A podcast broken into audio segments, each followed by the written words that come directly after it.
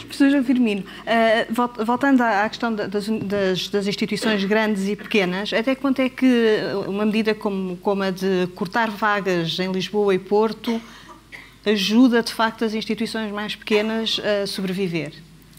Sei, e se há outro tipo de medidas que possam ser introduzidas? É uma questão bicuda, porque primeiro temos que assumir que as pessoas que deixaram de ir para as grandes cidades estão dispostas a ir para as pequenas localidades. Provavelmente algumas serão dessas pequenas localidades, portanto será um pouco seguro afirmar que sim, que iriam uh, contribuir para a procura nessas pequenas localidades. Agora temos que pensar é no, na grande massa de gente que vive nos grandes centros urbanos e que disponibilidade é que tem para ir viver nas uh, localidades mais pequenas. Até, por, Agora, até porque, desculpe interrompê-lo, até porque um quarto do financiamento são os pais que fazem, não é? Portanto, Mas pensando bem e assumindo que os preços das casas e toda a envolvência do custo económico que tem para um aluno, por exemplo, do ensino superior, tem de viver em Lisboa, particularmente também se calhar no Porto, se calhar até tem, tinham alguma vantagem, ainda nem sequer se aperceberam em enviar os alunos para universidades de localidades mais pequenas, porque os custos para as famílias, se calhar, até poderiam ser menores.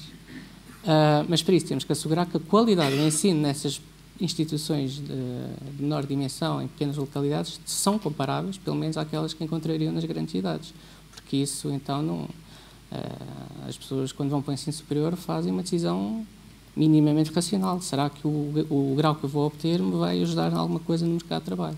Portanto, é preciso ter cuidado com isso também. Portanto, o nome da universidade também é importante. Claro, é, um, é uma proxy uh, isto é preciso ter cuidado com, com esse tema, mas... Até porque tem aqui a ah, professora... O, o, o, vamos lá, isto não é uma coisa... Nós temos uma agência não é, que não é absolutamente constante. Porque o ensino superior, portanto, a qualidade... O, o afirmarmos que uma instituição, seja escola uh, de qualquer ciclo ou uma universidade de ensino superior, dizer que tem boa fama, quer dizer que fez qualquer coisa para obtê-la. Portanto, por isso pode ser visto como uma proxy para a qualidade. Mas para manter essa boa fama, esse bom nome, há, há que continuar com, com boa qualidade. Portanto, Uh, se as, uh, as, instituições de pequenas localidades conseguirem ganhar essa boa fama, significa que estão a fazer qualquer coisa de correto, certo? E pode ser um motivo de procura. Professora, quer responder? Não, basicamente, uh, aquilo que nós sabemos acerca da mobilidade da procura é que os jovens portugueses, se não precisarem de se deslocar para estudar, não se deslocam. E, portanto, este, este sistema de, números clausos é um sistema que faz muita da regulação da quantidade da oferta e que, no fundo, fomenta um, algumas das, das, deslocações. Eu acho que a questão da qualidade é, é, uma questão que, enfim, que a agência de avaliação regula e, portanto, não uh, está salvaguardada, não é? Enfim, devemos confiar nas instituições. Eu estava a dizer que tem que ser algo que entre na cabeça das pessoas, das, dos grandes centros urbanos, para perspectivarem que o envio da, da, do jovem para uma dessas instituições de, de, uma localidade menor seja algo que vale a pena fazer. É preciso é entrar sim, na cabeça sim, das pessoas. Sim. Mas eu, eu, penso que esta, esta qualidade que, que está assegurada ultrapassa, uh, ultrapassa esse, uh, esse, essa questão, não é?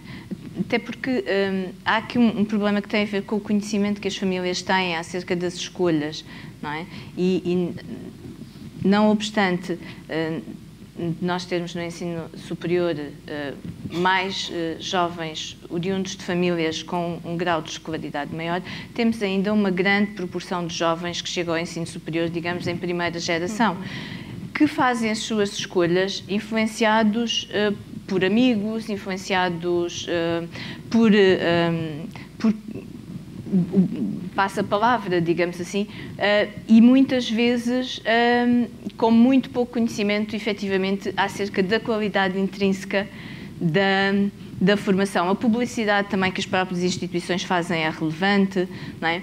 E, e há aqui outra questão que eu gostava de trazer para o debate, que também me parece relevante, acerca da criação deste volume de procura no ensino superior, que tem também a ver com o ensino secundário, porque esta ligação dos dois níveis de ensino é muito importante se nós pensarmos um bocadinho, nós temos, uh, nós temos os nossos jovens a decidirem uh, o seu prosseguimento de estudos para o ensino secundário, basicamente no final do nono ano.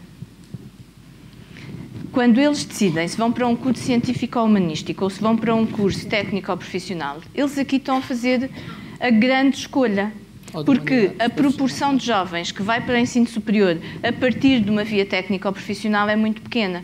Portanto, nós ficamos logo com a decisão mais ou menos construída. É? E aqui o papel da escola de origem, do acompanhamento que lhes é feito, por exemplo, pelos psicólogos das escolas, que são figuras importantíssimas neste processo. Importantíssimos.